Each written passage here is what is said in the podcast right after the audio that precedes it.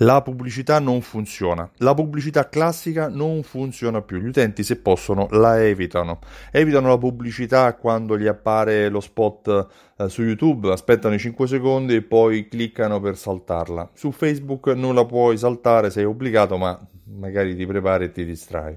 Sulla televisione quante volte, in televisione quante volte uh, realmente non cambi canale uh, da uno spot all'altro, oppure magari ne approfitti per alzarti a bere un bicchiere d'acqua o andare in bagno. Sta di fatto che la pubblicità, intesa come messaggio che viene dato agli utenti e che gli utenti ricevono piacevolmente e ne traggono beneficio, secondo me non funziona più.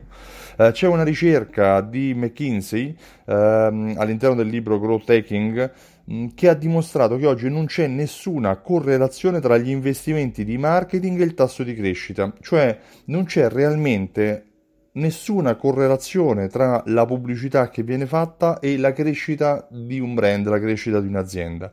Sì, si fa pubblicità magari per brand awareness, si fa pubblicità per far conoscere un marchio, ma non è certo, cioè non è misurabile. Per il 72% degli amministratori delegati o per i direttori marketing, ehm, per gli amministratori dele- delegati, i direttori marketing non sono in grado di spiegare, di dimostrare quanto cresceranno gli affari in relazione agli investimenti che loro stessi richiedono. La pubblicità non funziona più, la pubblicità classica non funziona più. Eh, che significa? Significa che è difficile oggi andare a dimostrare prima di iniziare l'investimento pubblicitario, quale sarà l'ipotetica crescita. Puoi andare a presupporre qualcosa in base alla tua esperienza, ma non c'è una formula reale. Di conseguenza le aziende si eh, spingono verso altre direzioni, ad esempio quella della creazione di contenuti.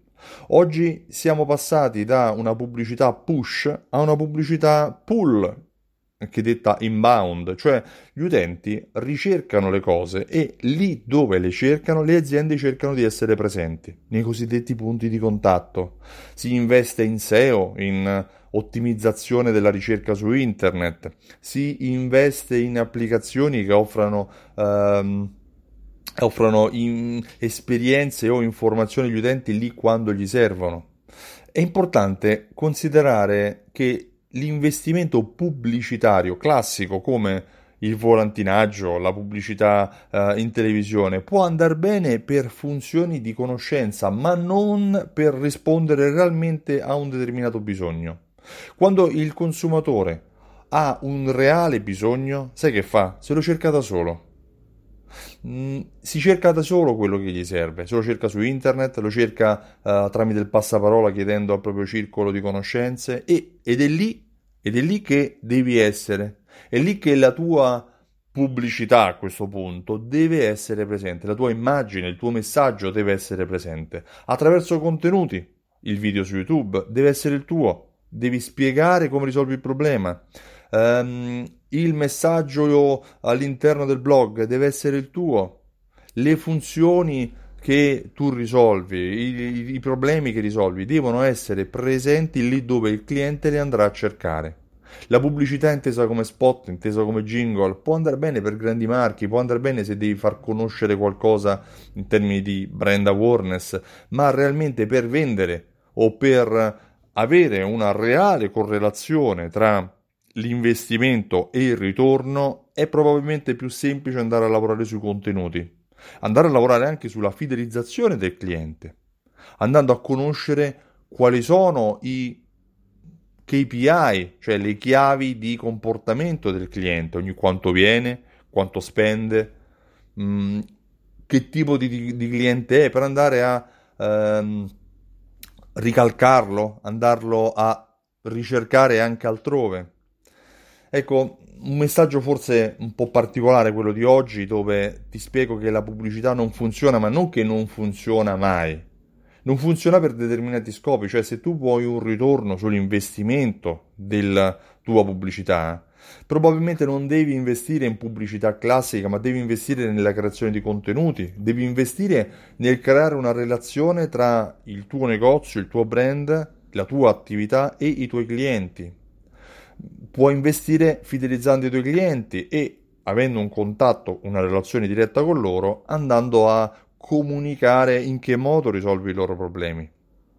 Sarà più semplice in questo caso andare ad avere la capacità di misurare il ritorno sull'investimento, andare a fare delle previsioni considerando quello che è l'esperienza che hai avuto in precedenza.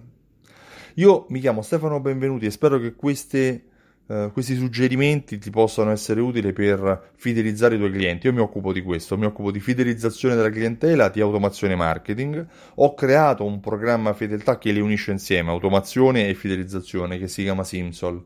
Se vuoi maggiori informazioni visita il sito simsol.it e richiedi la demo.